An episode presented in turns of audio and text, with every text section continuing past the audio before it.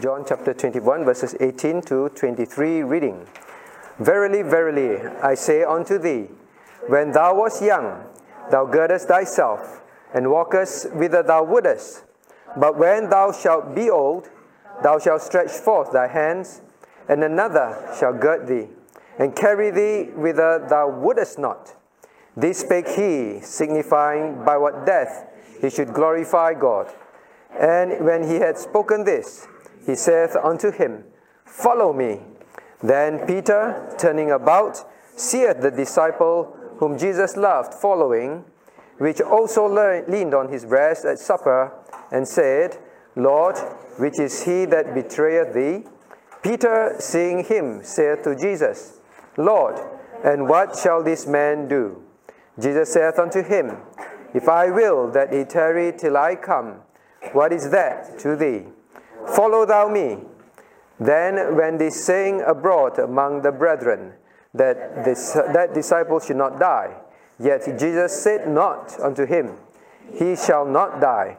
But if I will that he tarry till I come, what is that to thee? May God bless the reading of his word. Let us turn to God in prayer. Our gracious Heavenly Father, we thank you for seeing us through yet another week of school and work and gathering us safely into thy house to study your word. Lord, we know this is not by chance, and this is thy goodness and mercy in our lives. Father, we pray that now you would um, once again cleanse us and wash us thoroughly in the blood of Christ. We desire that, Lord, any known sins of ours be confessed and repented of. May thou, O Lord, hear. We pray also that you would send your Holy Spirit to teach us. Lord, our hearts, our minds cannot understand your word nor receive it unless thy Spirit work in us. The words of men avail nothing. So, Father, we pray tonight that you will work in every hearer's heart. Grant success with thy word to transform lives, to love you, to worship you, to serve you. We pray for every group studying your word. May you be with the teachers. May you, Lord, feed your sheep tonight in thy house. This we ask and pray in Jesus' name. Amen. Now we continue. We have been talking about feed my sheep. I hope by now we are very, very clear in our hearts and minds what is the meaning of feed my sheep. The Lord wants the Apostle Peter to feed his children so that they will also know Christ, love Him. That is the main purpose of feeding. Okay, let me see if you remember. CP, what's the main purpose of feeding? Main purpose of feeding. Feeding you. Feeding God's sheep. Grow to know Him. Grow to know Him and to love Him, all right? So that's always the purpose you study. Now, I know you smile when you say that answer, but that is the purpose. And over time, when that purpose sinks deeper in your heart, every time you read God's Word, you study God's Word, it becomes more and more real. Always study to know Christ. That's what we talk, we've been talking about in Tuesday night, right? Always study to know Christ, not to know theology, to know doctrines. That's important. But all that is that we may know him as a person, the person, the, th- the second person in the, in the Godhead. So that is the purpose to have a personal relationship, fellowship, and walk with him. And then for the purpose of loving him. Okay, so that is why the church feeds you. That is why you come to be fed. Now, then, immediately after that, the Lord told, the, told Apostle Peter that he will die the death of the crucifixion, correct? When he's old, he will die. How will he die, Phoebe? By by crucifixion when he's old, when he's old. And in verse 19, he says, This is how, um, this is what will happen. Now, then he, after that, immediately um, says, Follow me. But before we reach there, I ask question number one. Now, what is the difference between faith and that God hath ordained all things already for your life. Do you know what I mean? Uh, Caleb, do you understand what is fate? F A T E, fate. Not fat, fate. Understand fate? No? Do you understand what is fate? Say again? Dying. All right, now, every time people talk about your fate, we think about dying. Yes, it includes that. It includes that. Very good um, fate. Now, remember, Christ told Peter how he would die. Christ also told Peter when he will die, correct? He said, You'll die when you're old.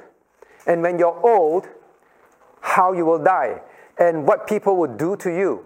So, for the believer, you must understand that how you will how your life will turn out will pan out as you walk with the lord. God has already ordained. How you will die it is already ordained. Understand that. All right peter would be they will capture him. He will be too old. They will capture him. They will drag him to the cross. They will crucify him. For us it could be i don't know about me.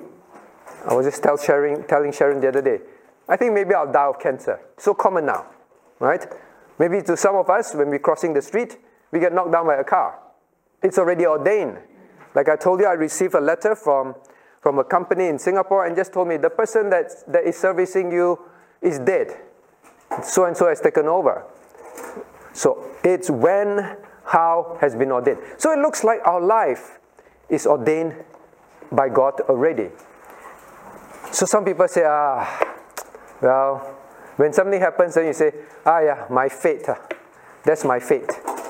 Right? So, um, Justin, what's the difference between God us saying, should Christians say, that's my fate? No.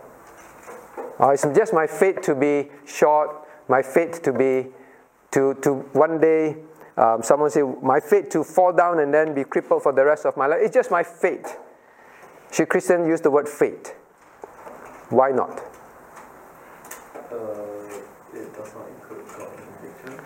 It does not include God in the picture. Usually, when people use the word fate, right? So we try not to use this word fate. Yes, we know that God has ordained all things, but usually when people use the word fate, they are thinking of, well, there's no such thing as God, and then the, some powers in this universe. Yes, this is my life. This is what it's going to be. That's my fate. Okay? When God is involved, we talk about God's what? God's, uh, where's? God's what? When God is in, because God is involved. Faith means, well, it's just this is how it's going to be. My, the, my bad luck, uh, my chances, my life is like that. But when God is involved, call, it is God's what? God's what? Start with S. God's sovereignty. God's sovereignty. God is sovereignly in control. He ordained all things. He's absolutely in control. All right, fate is usually tied with bad luck. Oh, this is bad luck. So Peter can say, ah, yeah, my bad luck. I, have, I, will, I will die on the cross. Or my good luck, I will, I will grow old. so fate is usually thought of in that way. But the sovereignty of God means God is absolutely in control. He knows everything. He knows the future. He knows exactly what he's doing. Nothing can cause what he intends to do to be derailed. Okay? He ordained that is what will happen. So that is what is the difference. So number one, God is not involved. It's usually thought like that. Number two, it usually denotes bad, something bad, bad luck. Denotes something that is unpleasant, some things we don't desire. It's my fate. Right? My fate means uh, you resign to something bad in life. All right? So usually people think of it that way. But for the believer, when God ordained it, is it bad?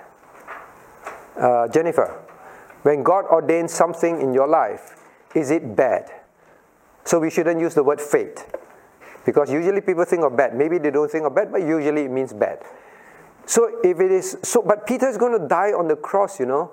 He's going when he's old, instead of staying in a nice nursing home, like the Sunday ones we go to, he's going to be captured, dragged around, and then he's going to be tied up, then he's going to be crucified, a very painful and terrible death. That's not bad. Your sister is whispering something to you. What did she whisper? Nothing. Huh? Sorry? Not bad. All right, so sister, not bad, not bad. Why not bad?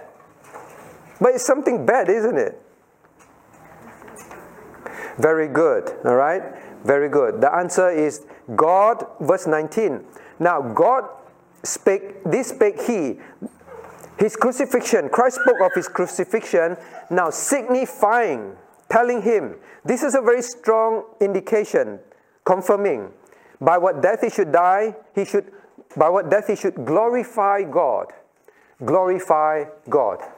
So, whatever that God ordains in the Christian life, even if it is for you to be, to be knocked down by a car one day and then you're crippled for the rest of your life, or the doctor treat you and then treated you wrongly and you're blind for the rest of your life. For example, Fanny Crosby, right? Is that bad luck? Is that fate? No, it's ordained by God. And it is always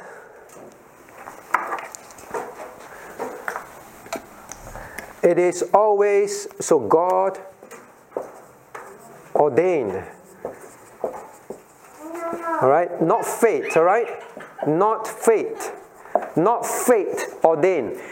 Fate is the one that ordained this in my life. Fate did not ordain anything. It's God that ordained. Now, God ordained to that He may anything in your life to glorify Him. To glorify Him means it's always good. It's always good. All right. So um, Jennifer is right. Always good. Or should I say Veronica is right? always good. It's always good. Can you then define what is good? Wait. Now I come down to come down Anna.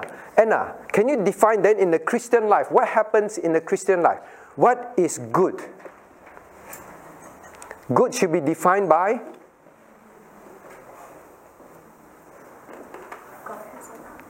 If God has allowed it, if God has allowed it, it's always good. Right? As long as God ordains something, it is always good. What about another definition? Um, when you look at here, what is always considered good? When it, when the thing, when something? All right. Look, no, no clue, no clean, no, no clue. Joshua. When anything, God says, I ordain this. Whatever God ordains is for His glory. Remember that. Whatever God ordains is for His glory. And whatever is ordained for His glory is always good. But then I still ask the question how can Peter dying on the cross be good for Peter? Is it good? Okay, come down to Josiah. Is it good for Peter? Why you say yes with a, with, a, with, with a squint in your face? Yes. Why, why yes? He is glorifying God. Very good answer. Because anything that happens in our life that cause us to glorify God, cause cause me, whatever it is, cause me to glorify God is always good for me. I repeat, uh, this must sink into our hearts. This is a very important scene. Whatever God ordains in my life that causes me, whatever it is, good, seemingly good in the eyes of man, not good in the eyes of man, as long as it glorifies God, it is good for me. Can you accept that? it is good for me.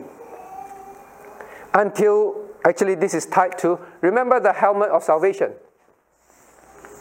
Okay, this is the head, right? I don't know how to draw helmet. How to draw helmet? Those soldiers' helmet are like that.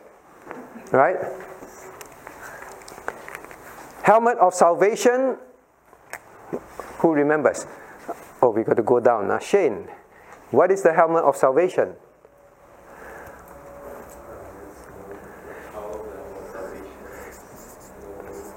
It's about salvation, right? Yes, try. God save me, not how to keep salvation. Salvation is always permanent. It's to protect our thoughts, the brain, the gray matter, black matter. It's to protect the, what we think. What must be protected? Justin, help your brother. Spiritual thinking. Wow, this one, all right. You must come up for Sunday and sit at my table. All right. Uh, okay, next, uh, Ben Cho, do you remember? Whenever we think of helmet of salvation, what is the thought we, are, we must make sure we think about? Very good. Saved for a reason. That's why it's about salvation. What's that reason? Glorify God. Okay, to glorify God also can. Uh, testimony is to live a sanctified life. Remember? To live a holy life. From the penalty and power of sin. That's salvation. So, Shane and Justin, every time you say helmet of salvation, always think about I'm saved to live a life that is sanctified, yes, and to glorify God. And what is that thought that we must? If you have this thought, it is so powerful. The helmet of salvation is so powerful. What is that power? If you have that thought and you protect that thought, Satan cannot cause you to fall. Um, Aaron, do you remember? On Sunday. Were you on Sunday? Okay. On Sunday, I, I was preaching about if you know this, if you have this right thinking, this is the helmet, the power of the helmet of salvation. This is that thinking, if you have, it is very powerful to protect your thoughts. And you remember? No. Okay, then move to the front. Okay, go to the back. Uh, salvation Wow, black book notes. Very good. Yes, very good. Please. salvation is not about asking for things, but whatever whatever God wants for me. It is what God wants for me. Wants for me. Um, okay, what's another way of putting it? Joel, do you remember? You were here. Uh, we are slaves. Very good word. Slaves. God saving us. From slavery, and then God save us. God used the word what? Re what? Redemption. Like slaves. After slaves are redeemed, they are they what? They they are free, and now they what to the master? They Give they give their life. They belong to their master. All right. It's about we are slaves. We are just the Lord's slaves. We are His. We belong to Him. When we are, when our thought is, I belong to Christ. I have no will of my own.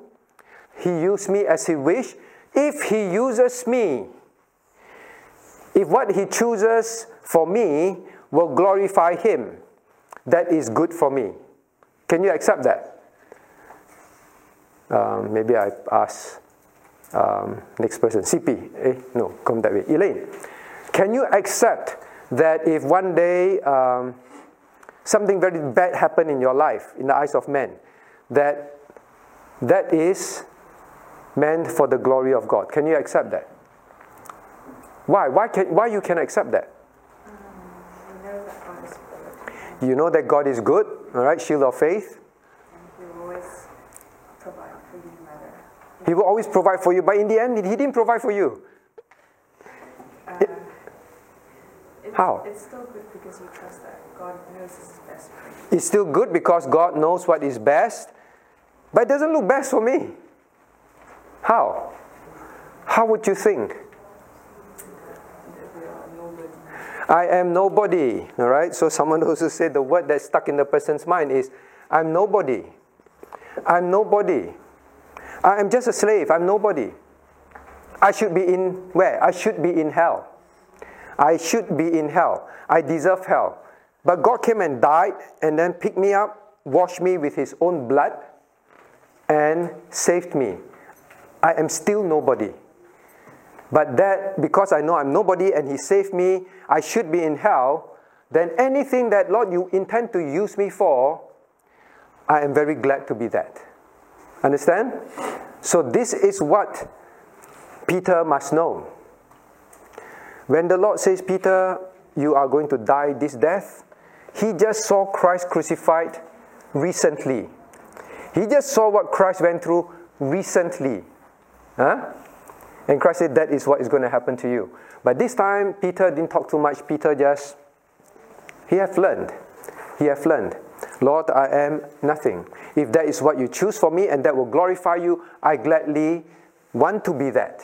I gladly want to be that.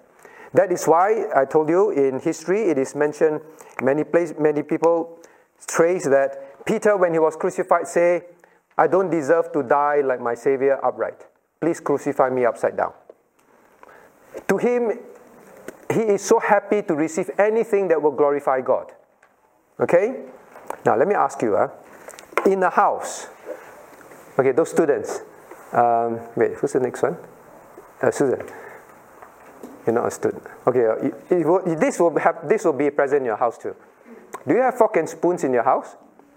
Okay. Do you have um, nice um, pictures or vases or ornaments that your parents display for display? Some, right? Pictures or something. They have nice things. Do you have a nice sofa? All right. Then you open your cupboard. You have you have nice clothes. All right. Now, do you have nice smell in your house? Now, what would be bad smell in your house after some time if you don't have? When you don't have a something in the toilet, when you don't have toilet brush. If you don't wash your toilet, it's going to be very bad for your house, right? Right or not? Are toilet brush important? All right. Who chose that the toilet brush will be a toilet brush? You, right? I'm sure you don't use a toothbrush to go in. All right, I shall use toothbrush. No, right? Toilet brush. Is a toilet brush important to your house? Suddenly you realize it is. do you know where it is? yeah, okay. So means you do you do know where you do wash the toilet. Everything that God ordained in the house, in his house, is for a purpose. And everything serves a very important purpose to God. All right. All right. So even when when Apostle Paul mentioned the body, he said different parts are important. Everybody may want to be the eye, the hand, the feet, all the nice things. But there are parts in your body that God ordained that you don't you are ashamed of. You don't want people to see. But God says if you don't have that, your body will be in trouble, right? So everything, as long as God chose for us, I am serving the purpose of God, it is good for me. Can we learn that today? As long as I am serving the purpose of God in His kingdom, this is the best thing for me. I am so happy because I'm saved to glorify Him.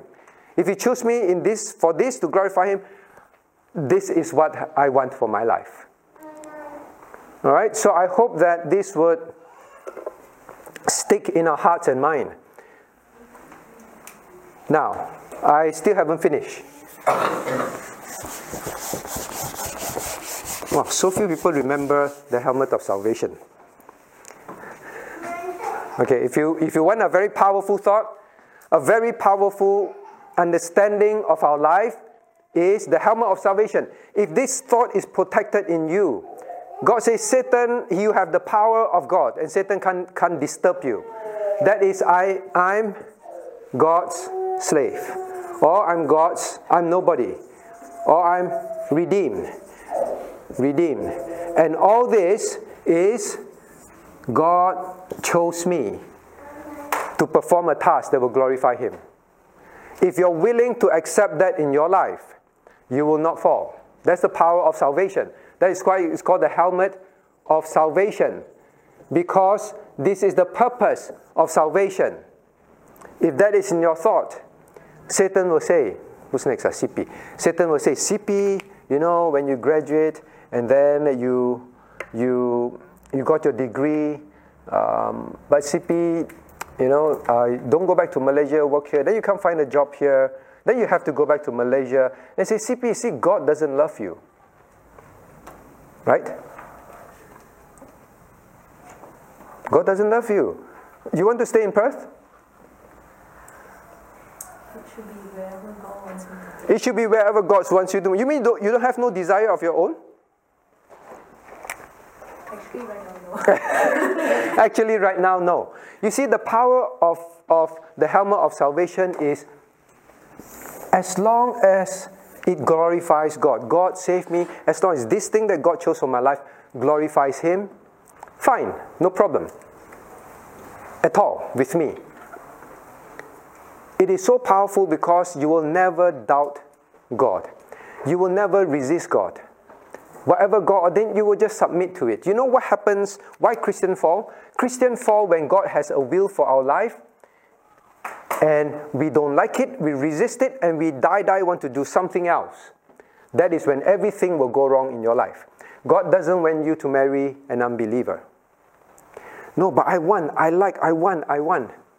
But God says no. But you do that, you go against what God wills for you as a believer, God already said you marry unbeliever, they will draw you away from Him for your own good. But you resist, everything will go wrong. Right? So, why is the helmet of salvation? Why is this thought? Christ just said, You are going to die like that. And Peter just said, Okay, and he said, Follow me. That's it. No arguments this time. Why is it so powerful? Satan can now whisper to Peter, Peter, God don't loves you. God, Jesus don't love you. Because you deny Jesus three times, now he want you to die like him. All sorts of thoughts will go through your mind. Whatever he whispers, all in your mind is, it's okay, that is what God chose for me. Fine. That's it. I move on with him. I follow him. That's it. No arguments. So when the Christian come to that state, I am nobody, I'm just a slave, redeemed, I really should be in hell. Um, well, I, I went through a stage where I was in the hospital, all right? I had um, cancer, and then when God just simply just solved it, and then I'm out of the hospital, every time I see a person that has cancer, every time I visit someone that has cancer, I always think I should be in the bed like that person. Cannot move, cannot eat, and all that. I should be in that person's place.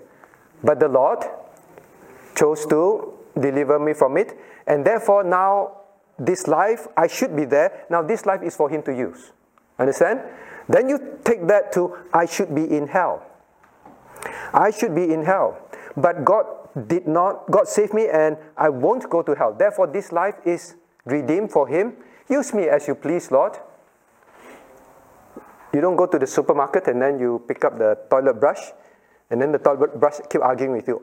I don't want to be a toilet brush. I want to be a hairbrush. Jesus use it. There's meant for it. There is a good purpose. All right. So now, but here I want us to. So that is very powerful. Young person at this age, Elim, Anna, Phoebe included, Enoch, Caleb, every young age. I am nothing I'm so thankful God saved me. God just use me as you wish. All right? I hope that grows in you. Now, but there is this part. You notice that I drew two arrows. I drew two arrows because I don't want this to go wrong also. So, whatever God ordained is good. What is good for me, okay, last, last time, then I move on. Promise I'll move on. Hey, to, hey, to the front. Okay, well, very honest. All right, Brenda.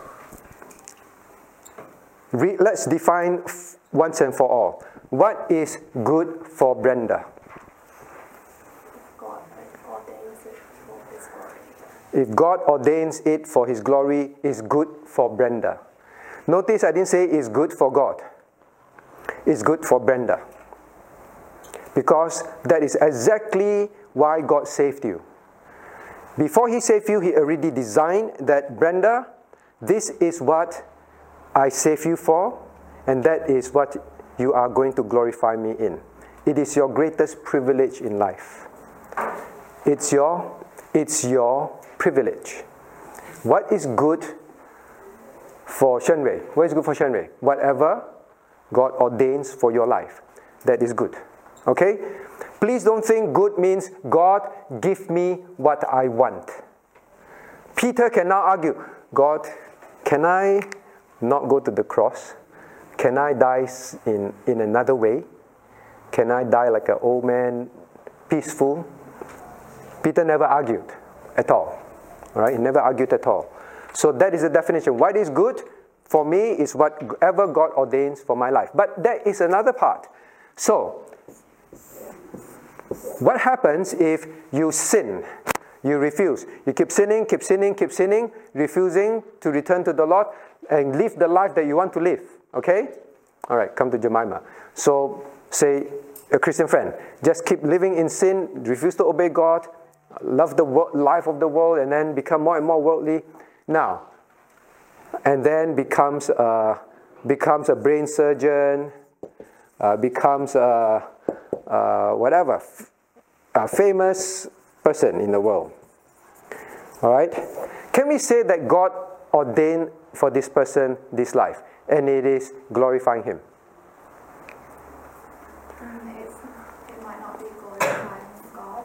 Okay, so so it might not be glorifying God, but it's a famous person. Everybody know. Wow, so and so. Wow, he's a Christian. You know, he's a famous I don't know musician, famous pianist. Wow, famous pianist. Wow, Christian and famous pianist glorifies God. Yeah, but they might not be living a life that is drawing closer to God. They may not be living a life that's drawing closer to God, but first of all, does this glorify God? He's famous. Depends. Okay? Famous. Famous for famous, very good at playing. Like like 20 fingers, you know? Really good. Worldly playing is like you Worldly fame, very good. Worldly fame. Now, please separate what God ordains. Fame does not equate glorify God. Understand that. If we live a disobedient life, if God ordains that Peter die this way, if God ordained that Peter have a life that is difficult and it's a shameful death, that glorifies God. Okay? Fame does not equal that God has ordained and this life can glorify me. So you brought out a good example. Now, if a person becomes all this, very famous, very famous, but doesn't come to church, doesn't study God's word, or maybe just come on Sunday, doesn't serve the Lord, has no interest in spiritual things, his family or her family is in a mess, spiritually they don't love the Lord, they love the world. Yeah, they come to church and then they just can't wait to rush off, that kind of thing. Okay? Do you think that is a life that is spiritual? A life that is safe to live a sanctified life is called the helmet of salvation, right? No, right? No. So when we see a person's life that is backslided, unspiritual, uh, loving the world, but very successful in the world, please don't say, wow, God ordained a good life for him and he is glorifying God. This part is the part that glorifies God. Understand that. Our sanctified life is what glorifies God. Okay? But now ask the next person. Okay, come back. Yeah, Phoebe, you want to try, Phoebe? Now, does it mean being a brain surgeon and a famous pianist is evil? Doesn't mean that, right? Now, if God ordained that this is what you are, then it does not. It is not sinful. So please don't think that we are teaching you cannot be anything in this world. You must be. You must be. You must be nobody in this world. We're, we're not saying that. All right. But if God did not ordain, please don't pursue that and pursue that at the expense of your Christian walk. Okay? So this is always the test. This is always the test. It's not what degree you come out of university with. It's not what you're going to work in the world as, what is on your name card. That is not the test of, has God ordained this for me to glorify Him? That's why in this church I do not ask you, I rarely ask adults, what do you work as? What's your job? What's your position? I don't tell people what I used to do also. Because once we, we become a church like that, we think that worldly success is important, then we lose this. Whatever God ordained for me. If God ordained, Shane, what, what are you studying? Is it a trick question? All right, don't pick you. All right, so so Mr. X, what do you study? Oh, I'm studying to be, uh, uh, I'm studying to be a, a cook. Hmm? A cook. Yeah. What, what are you studying? Oh, I'm studying to be a, a lawyer. Does it make any difference in a church to a person? You should not. Whatever God has ordained for the person to study, you know, that is what it is. So please do not, do not equate glorifying God with success in this life.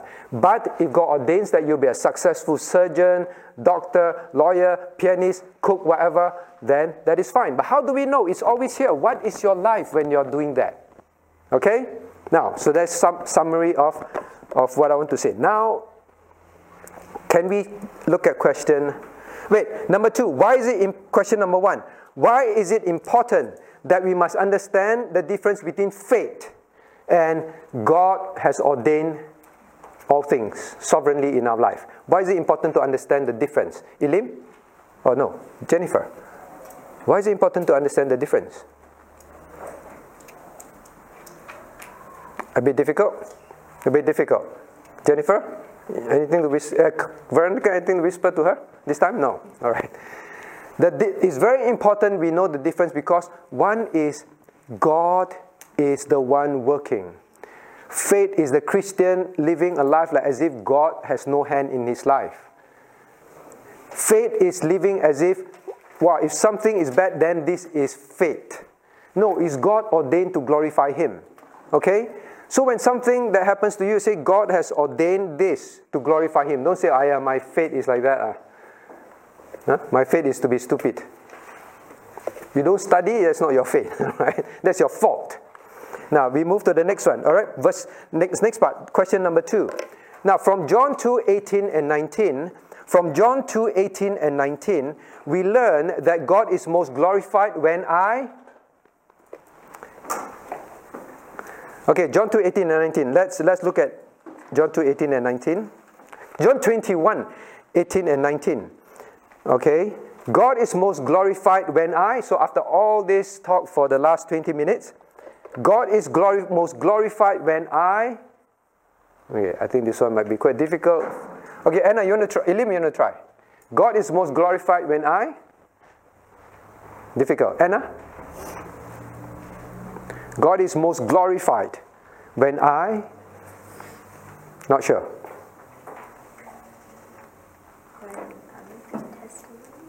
When I am a good testimony. Very good. God is most glorified when I'm a good testimony. Very good. Try further. All right. So these are good statements. Caleb, God is most. Eh, no, your brother. You know, God is most glorified when I. When I preach the gospel, okay, when I preach the gospel, then people know God. But if you preach the wrong gospel, will God be glorified? Because people know the wrong God. Caleb, God is most glorified when I? When I die. Okay, God is most glorified when I die. What do you mean by that? Because Peter went to the cross.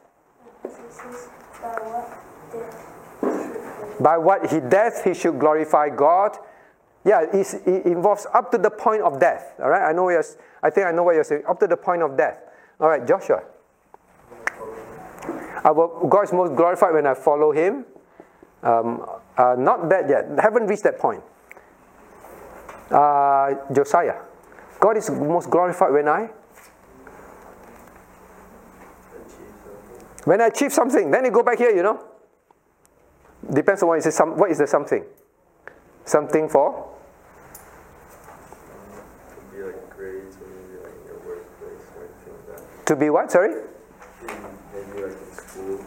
In school to have good grades at work to be a, to be a good worker, does good grades naturally glorify God? Do you think? Well, you have to show for example how you got fairly Okay. and study and you work hard. That we show good example as Christian. I study and I work hard, and grades is one of the one of the tests. Now, so students, think carefully. Does good grades always glorify God? Shane. Does bad grade glorify God? Yes, sir. Is it like, uh, it's how you got the grade? It's how you got the grade. If you fail, if you fail, you have bad grades. If you fail, because um, because you're a Christian, teacher don't like you, so always fail you. I, I hope there's no such thing. Does it mean you glorify, did not glorify God? No.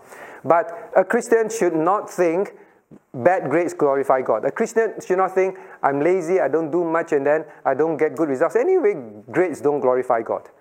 If you got good grades, and if you got good grades because you ignore your walk with the Lord in order to get good grades, that does not glorify God. It's your Christian walk that glorifies God, okay? All right? So Josiah, Josiah is right. I must study hard. I must do well. And I want to do well to glorify God. But I will not study to the point where work so hard at the office where I get promotion and I'm like the younger CEO, but my Christian life is absent. That does not glorify God. All right, that clarifies Josiah. All right, okay. So, wait, where was I? God is most glorified when I, Justin, when I suffer for His namesake, when I'm willing to suffer for His namesake. Okay, very good. You must say suffer for His namesake. Huh? Please don't suffer because of your sin. Please don't suffer because you're lazy. Please don't suffer because you lie. Please don't suffer because you steal. All right? For His namesake means you live what God wants you to do, you do, and then you suffer. Okay, last one. Uh, ben Cho. God is most glorified when I submit to His will. Very good. When I submit to His will, submit to His will. All right? It's going to come to all this uh, afterwards. You want to try, Aaron? God is most, most glorified in my life when I? When I seek Him. Okay? Now, based on this context, based on this context, would be when I submit to His will, right? Why do you think God told Peter all this? Is to let Peter know this is what's going to happen. Peter, are you going to resist? Peter, are you going to go to hiding? Can Peter avoid all this? Let me ask. Um, CP, can Peter avoid all this? Okay, Peter told Peter was told, You're going to die by crucifixion. Can Peter avoid it? Uh, he can in a sense. He can choose not to. Yeah. One way is he can say, I don't preach the gospel. If I don't feed your sheep, Peter will know, right? I feed your sheep, then I will be crucified. They will hate me, right? If I don't, if I don't go into the calling of, of feeding your sheep, then I have a chance of escaping, escaping crucifixion, right? Right? But God will chastise, will bring him back. Hmm? But he can try to he can try to resist. But he did not resist. He submitted to God's will. Now, this is the other thing that we want to learn from this whole conversation between Christ and Peter. Because after this, God is going to talk about, God is just going to say two words to Peter. Just two words to Peter. Now, submit to God's will. No matter what God reveals, you say, Lord, I submit to your will. Has God revealed his will to you for your life? Uh, Susan. God told Peter, Peter, you're going to die by crucifixion. Has God revealed his will to you in your life? Not in that way. In what way then?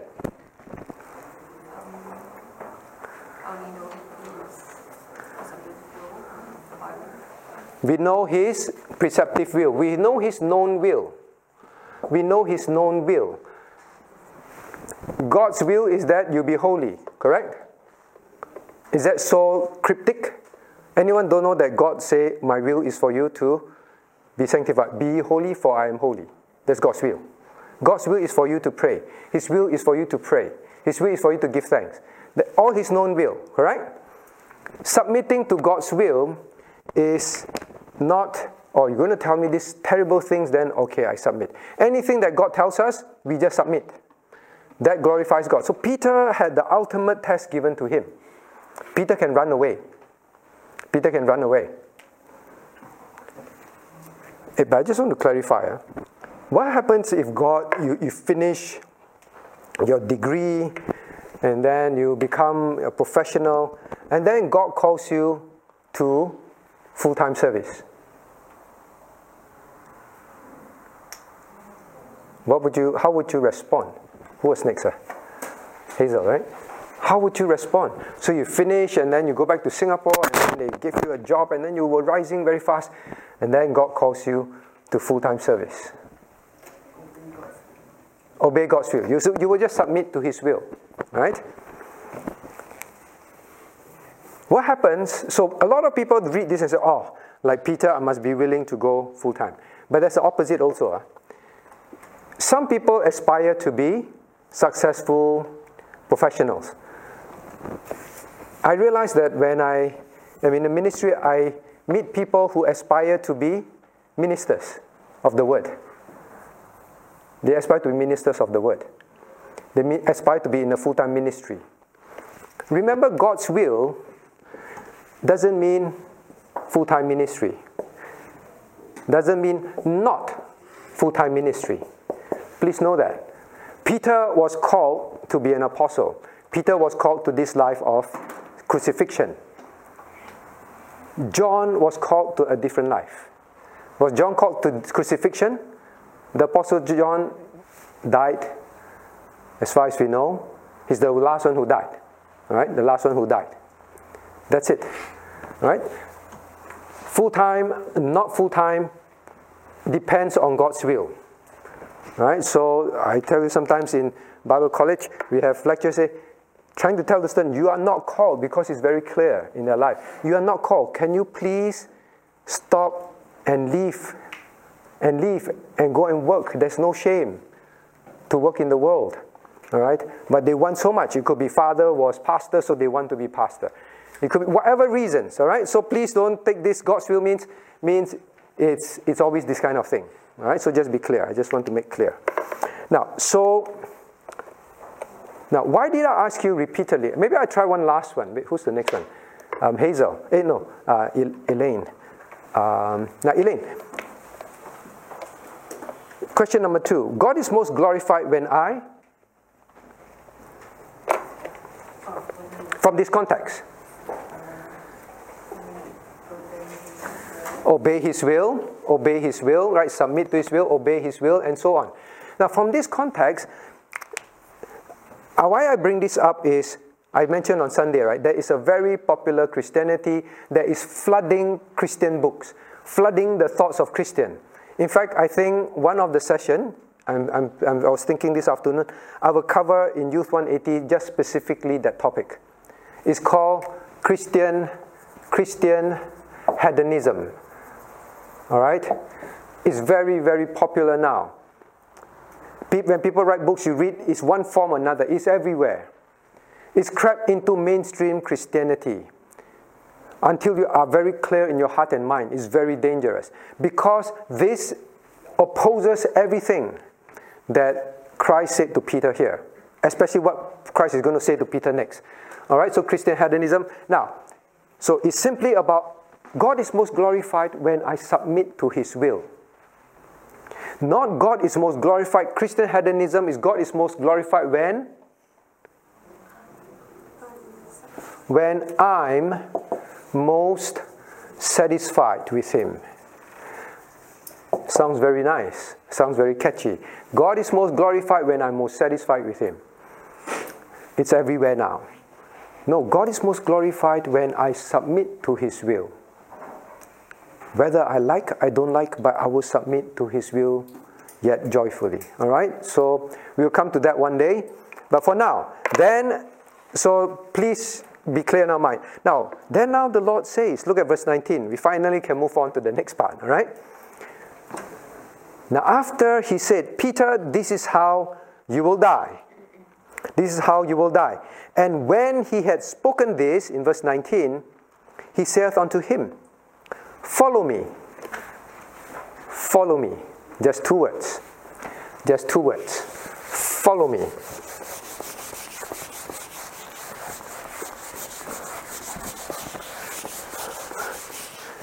We're going to study this now. Follow me.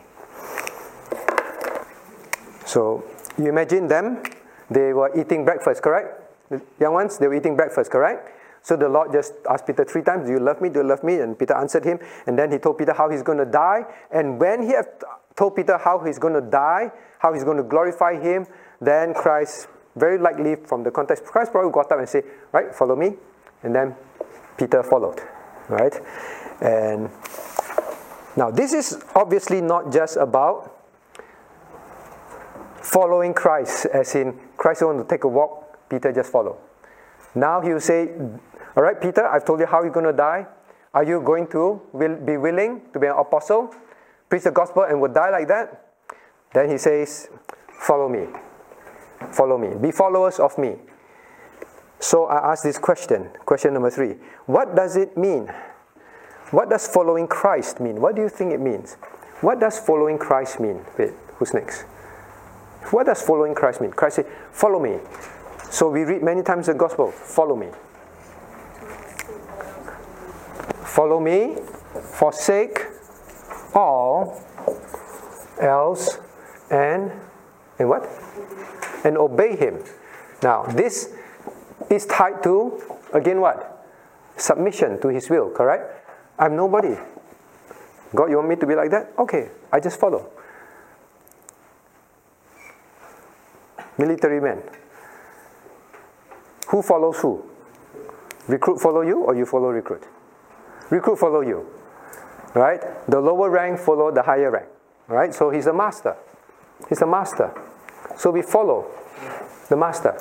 You're nobody. I tell you follow, you just follow. Right? That's it. Follow me. I'm nobody, I'll just follow. I forsake. You cannot follow. Okay, we come to all those. So there's one, okay, good thought. What's the next one? Who's the next one? Jemima. What comes to mind when Christ, whenever you read in scriptures, Christ says, Follow me? What will come to your mind?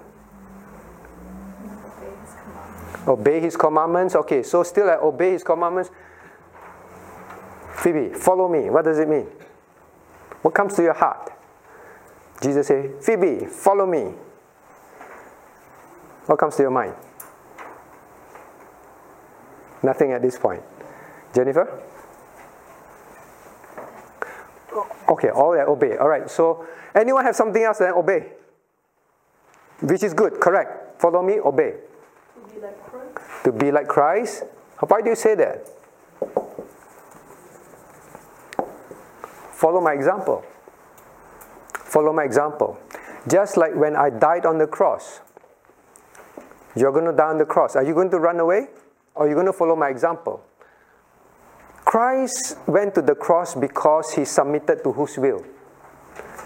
Caleb.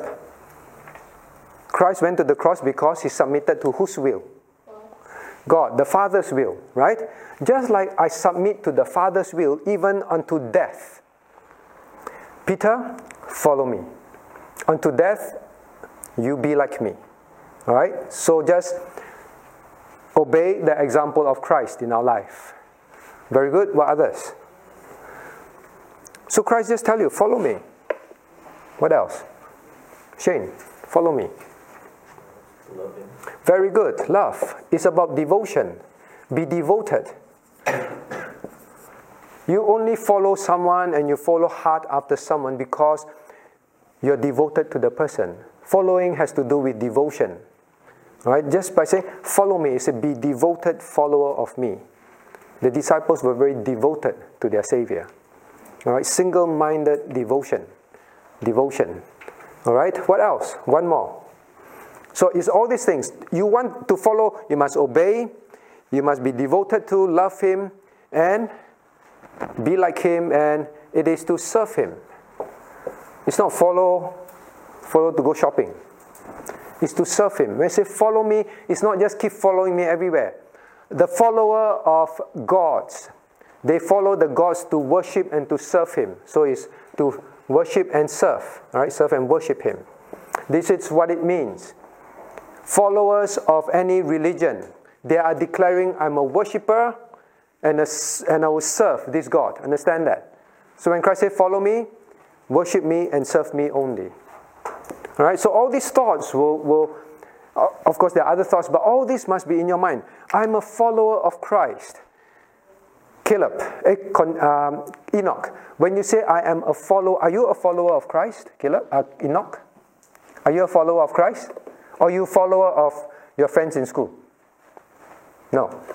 So when a follower of Christ, what do follower of Christ do? They give me one example.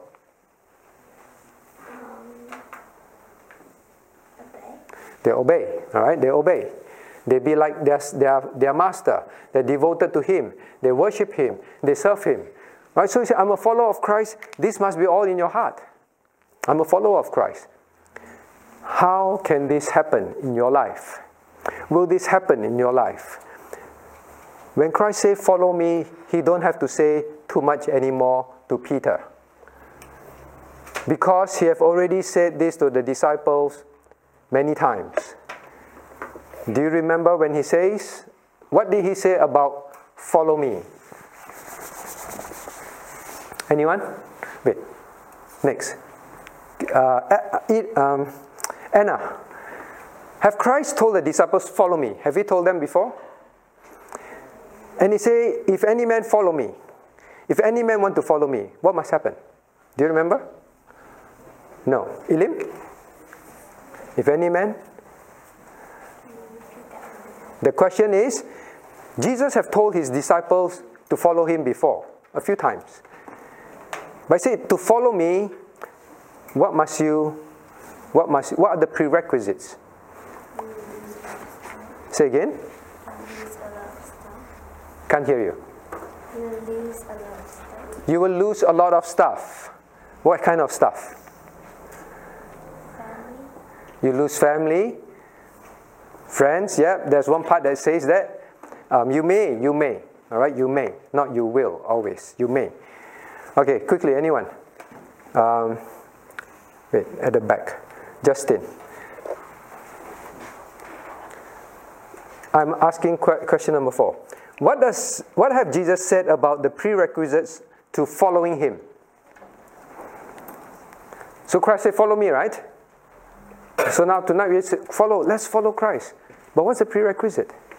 Christ explained to them a few times. Okay, where's the verse?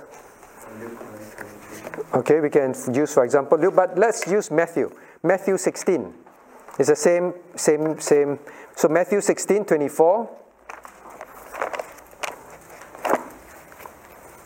Wow, you already turned to the passage. That's good. Matthew 16, 24. So follow me.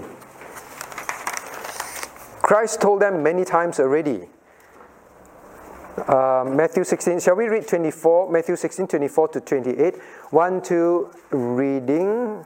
Wait, 20, one, two, reading. Then Jesus said unto his disciples, Ah, sorry, sorry.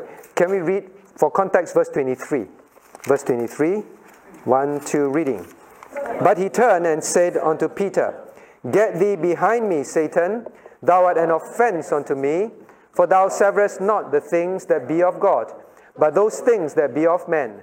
Then said Jesus unto his disciples, If any man will come after me, let him deny himself and take up his cross and follow me.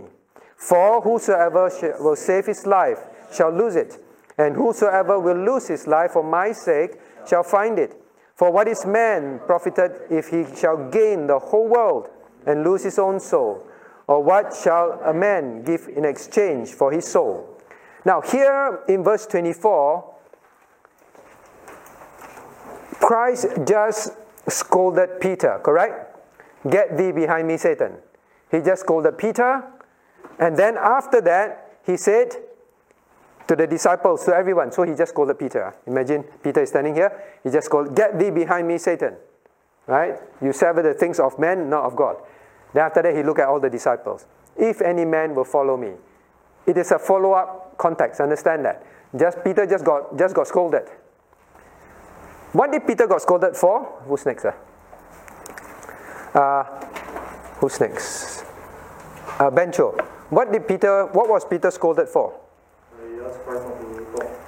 He asked Christ what? He asked Christ, don't, don't. He told Christ, don't go to the cross. Don't go to the cross, right? Don't go to the cross. And what was Christ's answer? What was Christ saying to him exactly, Aaron? Why did he scold Peter so so strongly?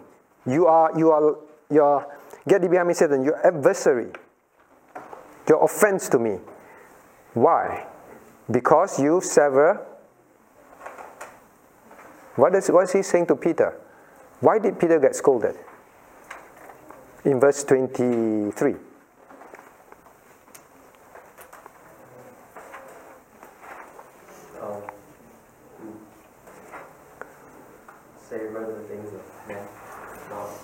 You savour the things of man, not of God. You're always thinking of things related to this life, physical things. Don't go to cross, don't die. If you die, then we have no master, then we have no follow, we, we can't follow you. Then um, who's going to teach us? Who's going to protect us? Who's going to do miracles? He's thinking of all these physical things. And he said, You always think of these physical things, not of what God wants. Who wants him to go to the cross? Christ, uh, Father, the Father, right? For the Father wants me to go, but you're like that. So after that, then he said, If any man will come after me, let him deny himself. It's the same conversation. Do you understand? In John chapter 21, he just told him, Peter, now please stop savouring the things of men. Huh? Peter, you will die by crucifixion. All right, Peter? Remember the last time I just scolded you? And then after that, I said, I told people how to follow me. Now he said, You follow me. Do you understand? All right, so it's a revisit of all these conversations with Peter, and Peter would know in his heart. So now, what have Jesus said about prerequisites? How many prerequisites? Uh, the next one. Um, uh, Jeremy. If any man will come after. So this is Jesus. If any man will come after Jesus. I don't know, come after running. If any man will come after Jesus, what are the prerequisites?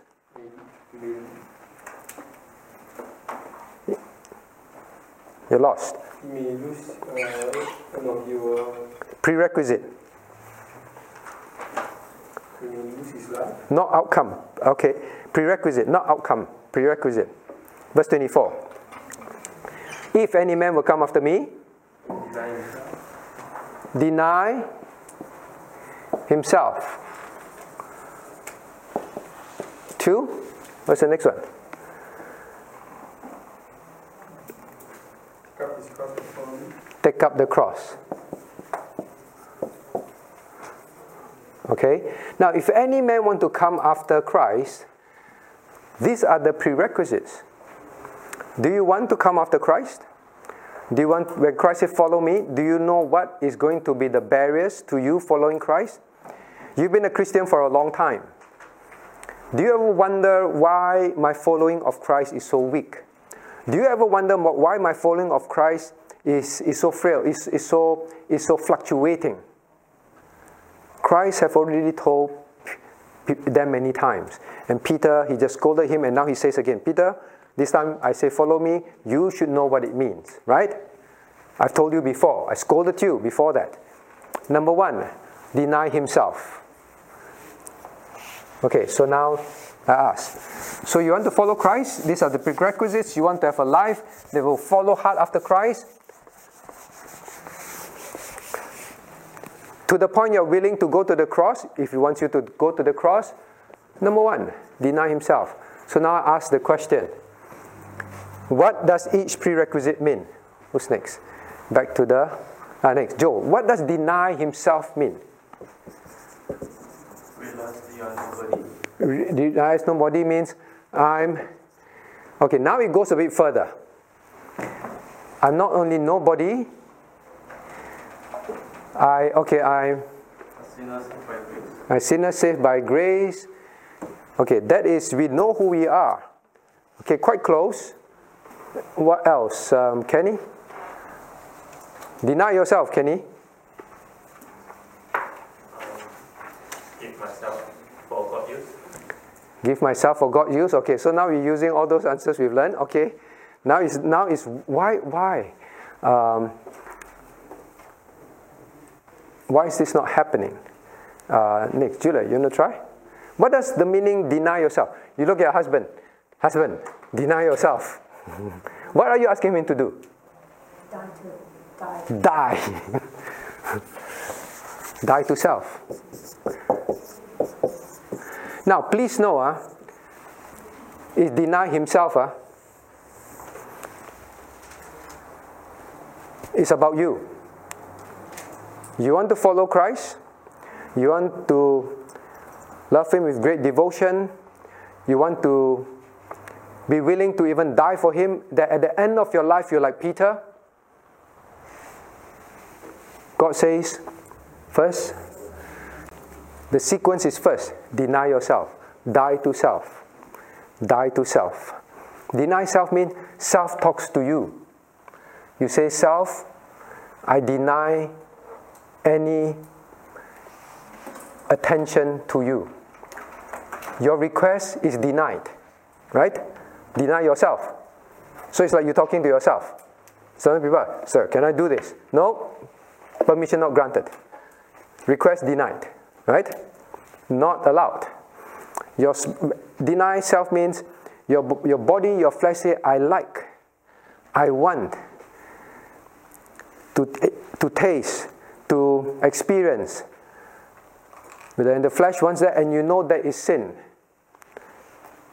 There's nothing wrong if your flesh say, I feel like eating char kway teow this, this, this Saturday. Doesn't mean you must deny everything. But if to go and eat char kway teow means you're going to skip Bible study and all that just because, then yes, you must say, I deny you. Right? Deny self. But other things. After I ask you for examples in your life, what you should deny. So I now the meaning of deny is this, huh? The meaning of deny is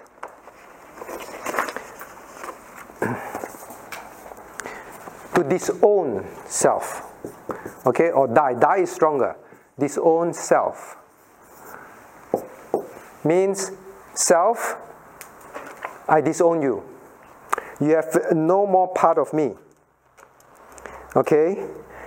So I like these definitions that, that the, the Bible dictionary gives. Um, have no acquaintance. Have no acquaintance.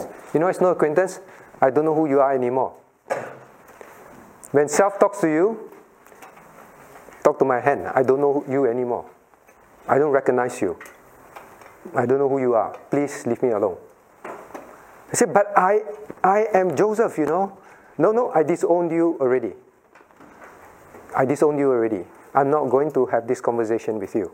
When you want, when you want to sin, when you want me to sin, when you want to, want, when flesh, you want me to do this, go there and have this.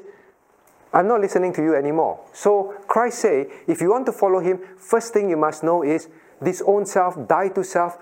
I don't know you anymore. The old life is over. The old man is over. Please don't talk to me about anything.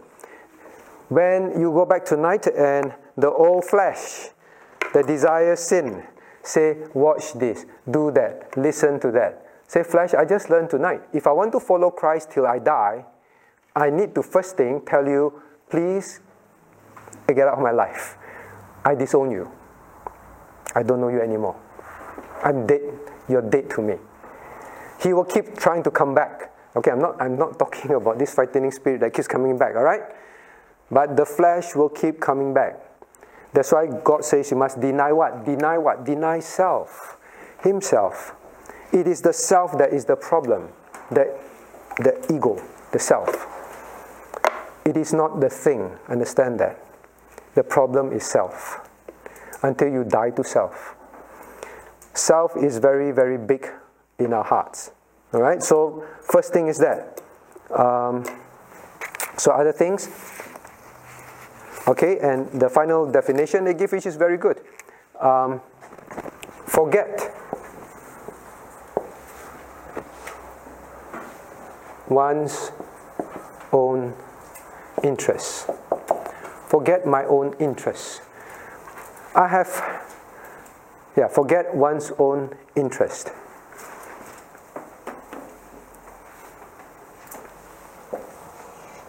I think if you summarize all this, I think you can say, I have no will of my own anymore. I have no will of my own anymore. Does it go back to the same principle?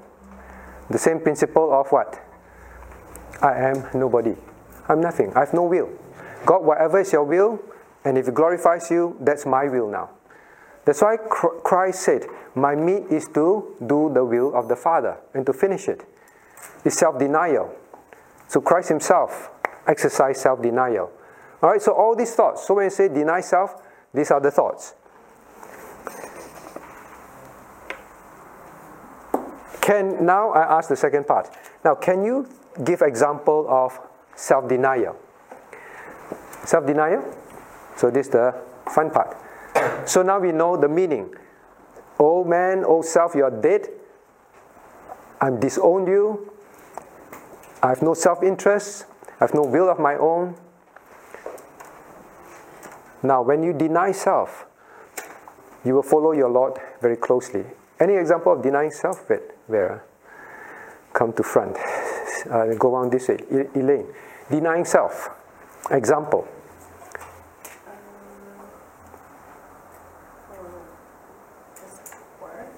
Work. What do you mean by work? Isn't work important? Like you could say that if you wanted to work as much as possible to earn lots of I work as much as possible to earn as much money as possible. That's what my flesh wants. The flesh wants money? The flesh wants what money can buy. Well, some, some want money. They just keep money in the bank. Keep, keep, keep, keep. But usually, I guess people want money so they can buy things that they want. All right? So, yes, I would deny myself of that. Example is people who want to work on Sundays. Sunday is double pay, right? Sunday is double pay. Sunday is. Um, now, there, we already said there are some jobs that you have to work on Sunday works of mercy, doctors, firemen, um, nurses, that kind of thing. They are different. But I also know of nurses who say, oh, okay, yeah, works of mercy. So purposely keep switching duty with their friends on Sunday. Right? So deny self. Yeah, sometimes it's that. What else? Next, uh, Hazel. Deny self. What's the most difficult? or students not studying because of good grades. Study for good grades. For the sake of good grades. All right, studying for the sake of good grades. Give an example. I have to deny myself of good grades. it's not so much denying self of good grades, correct? It's denying something. Give an example. How you deny yourself in this area put God first and like doing good, like spiritual things for the sake of study. Though I will put God first, I won't neglect uh, spiritual things for the sake of study. What is an example? Now, by and large, God gives us intelligence. All right. You can keep studying. Okay, so for example, some students are A students. Some students are, if they do normal, they are B students. If they do normal, they are C students. Some do normal are A students. God gives us different level of uh, ability. Right. You deny self when I know I'm a B student.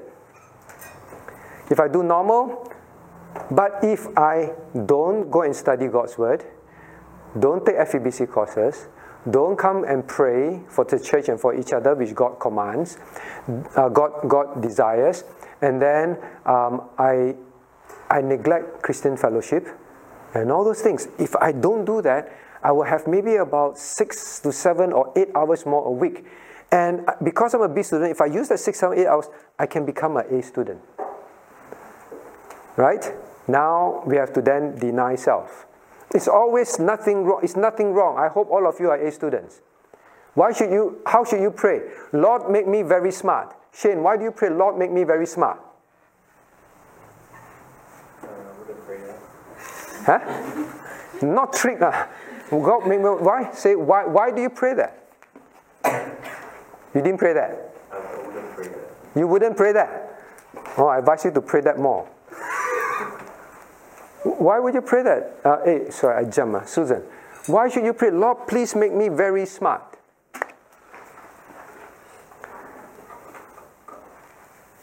Just, Yes. just praying that God will make me very smart. Yes. Why, why would you want to pray that? Out of pride. Okay, out of so often we pray out of pride. But would you pray that? Aaron, would you pray that? God make me very smart.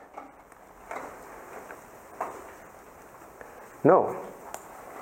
I advise you to pray that. Okay, CP wants to pray it. Why? So we can pray so that uh, you wouldn't be tempted or like there's no hindrance when you want to what. So that I won't be tempted to, to, to spend more time studying. Pray, God, make me very smart, not to get A's. Lord, make me very smart so that I can finish my homework very fast, do it very well, get it done with, then I can do my devotion, um, go, go for evangelism, serve you, do all these things. I always pray that at work, God make me a very, very, very smart worker. Because I want to finish all this faster and I can go to church. I want to finish all this before 5 o'clock so that I can go to church. That kind of thing. All right? So you pray, Lord, make me very capable. Not to get A, not to do well, not for people to admire, so that I have as much time as possible to go and serve you, study about you. Enoch, is that why you want to study, be smart? So that you have more time to serve God, study about Him. Okay? So, yes, we should want that, but for the right purpose. Okay? So, yeah, so we deny ourselves of things that are, that are what else? At your age, uh, CP, what else do you need to be denied of? They find difficult. And like uh, also your relationships with other people, like friends. Very good. A few things in your life, at your stage in this life. These are the challenges. Number one, studies. Huh? For the working person, money. For the students, for the students, what did Auntie, uh, uh, what did Cheche, uh, CP just said? Okay, your age, the age difference is Auntie. Uh. Remember Auntie CP said? What is the problem? What is the other thing you need to sometimes deny yourself of? Starts with F. You're not listening to them. Remember HBP. Say again? Friendships. Sometimes some friendships to follow Christ, you need to deny yourself of. Because some friendships will draw you away from Christ. Right? so sometimes those friendships, that's why we covered with you all at HBP, right? Holiday Bible Program. Some at your age, friendships can be a great hindrance to you following Christ. All right, what kind of friends, Brenda? Uh, worldly friends. Worldly friends, right? What other kind of friends? Sundari.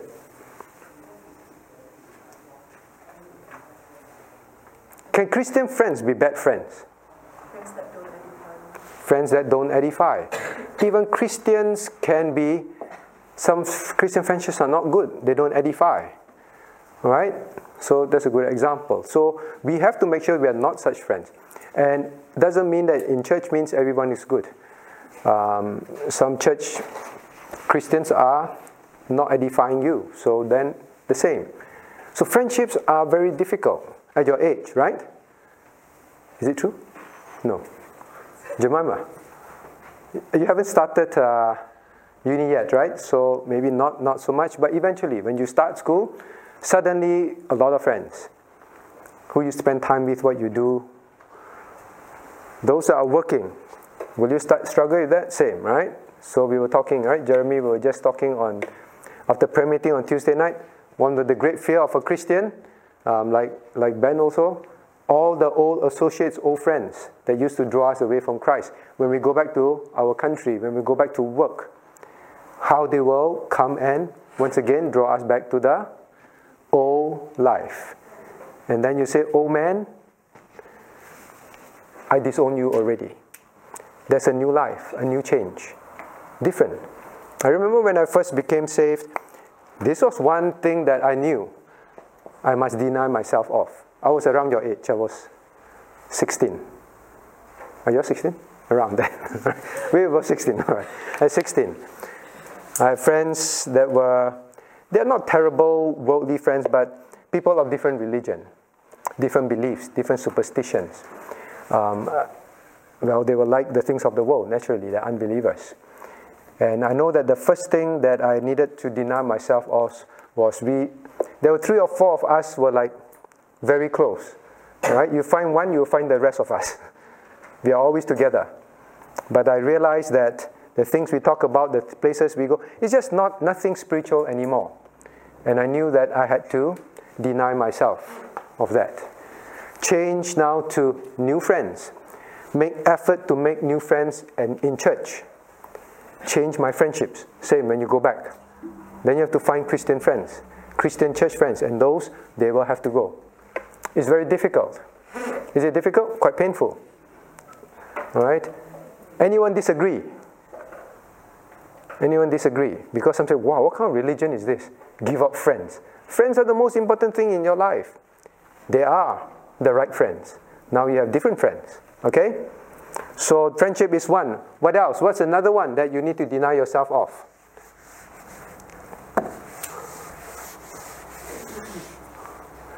anything that draws our heart and attention and love and devotion, our anything that will cause us to not obey the Lord. Cool. Remember, I kept reading that quotation of Wesley's mother. Anything that cools our zeal for the Lord and serving Him. Those things we must deny the flesh. They may even be legitimate things. Understand that. Anything that cools our zeal in our devotion to the Lord, you know that has now taken your place in following the Lord. You have begun to follow those things. It's time to deny yourself of that. Different people have different different problems, correct? Do you agree? Do you agree? That's why it's this, uh, please look here. It is this. What happened to read?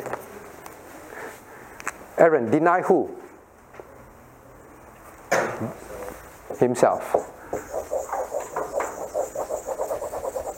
Self. The thing that you deny is self. Why himself?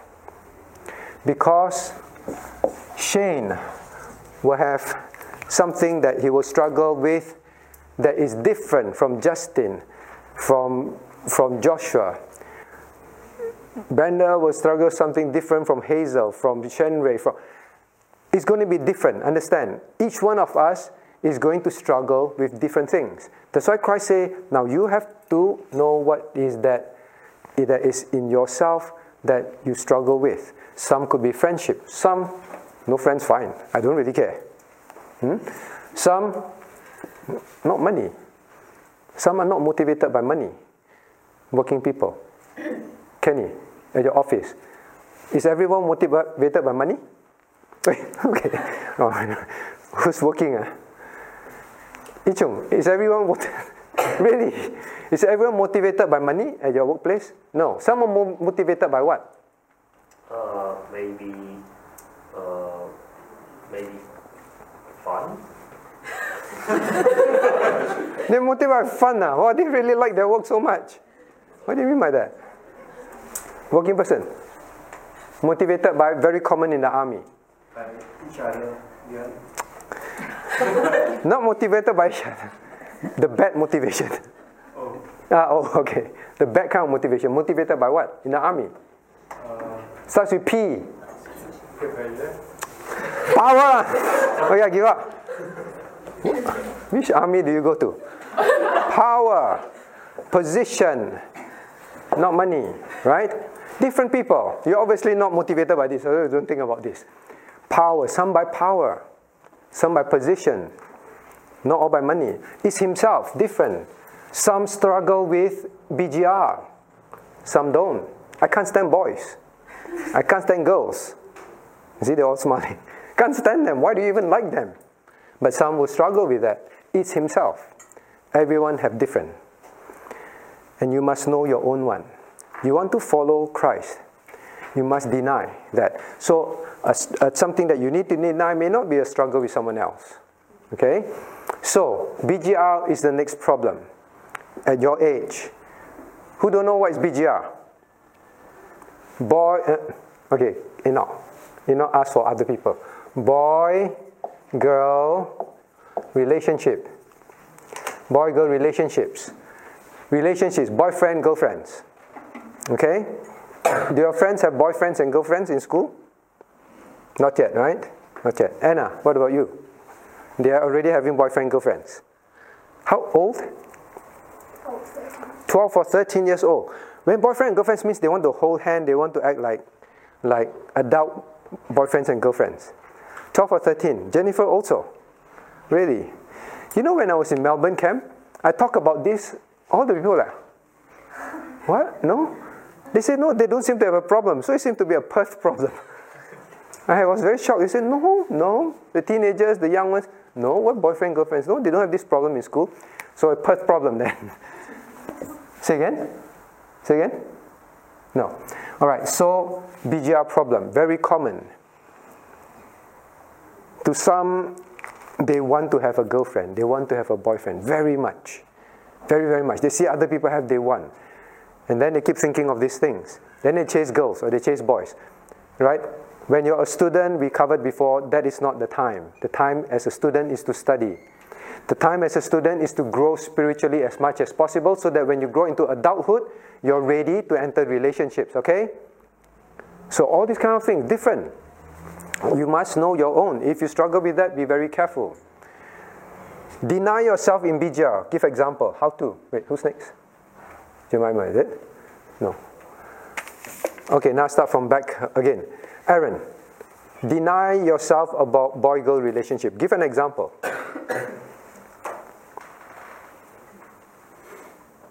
Mm, relationship with a non-Christian. Good example. All right, a relationship with a non-Christian. Well, in the first place, as a student, the temptation is to have be, to have boy-girl relationship. Don't. That is where it starts. You're going to deny yourself. Deny yourself. It's not the timing yet. All right. If God wants you to be married, it will happen. The person will come in your life. Typically, the courtship during school days, do they break up? They break up. then you grin like that. Then they find another girlfriend or boyfriend. Then they break up again. Do they make up again? Sometimes. Sometimes. so all this make up, break up, make up. At that age, it is not the time to have relationship, right? That's why you have all this kind of trauma in your life. And worst of all, many of them fall into fornication, right? That kind of problems.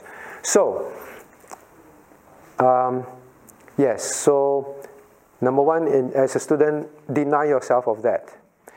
Number two, yes, when you're working, if it's a relationship with an unbeliever, very often people ask for counseling. Pastor, um, this unbeliever at work is pursuing me, asking me out, telling me that he wants to uh, date me, and all those things. What should I do? What should I do? No, deny yourself. But he's a very nice person, you know, not a Christian, but better than Christians even. Very good character. Again, deny yourself. Remember about what it is about following Christ? All of you keep saying it's about obey, right? Obey. To obey Him, we have to deny ourselves very often. Okay? Okay, so now I come to the guys. deny yourself of what? You all know what it is. What? Nothing. I think gaming, gaming is one problem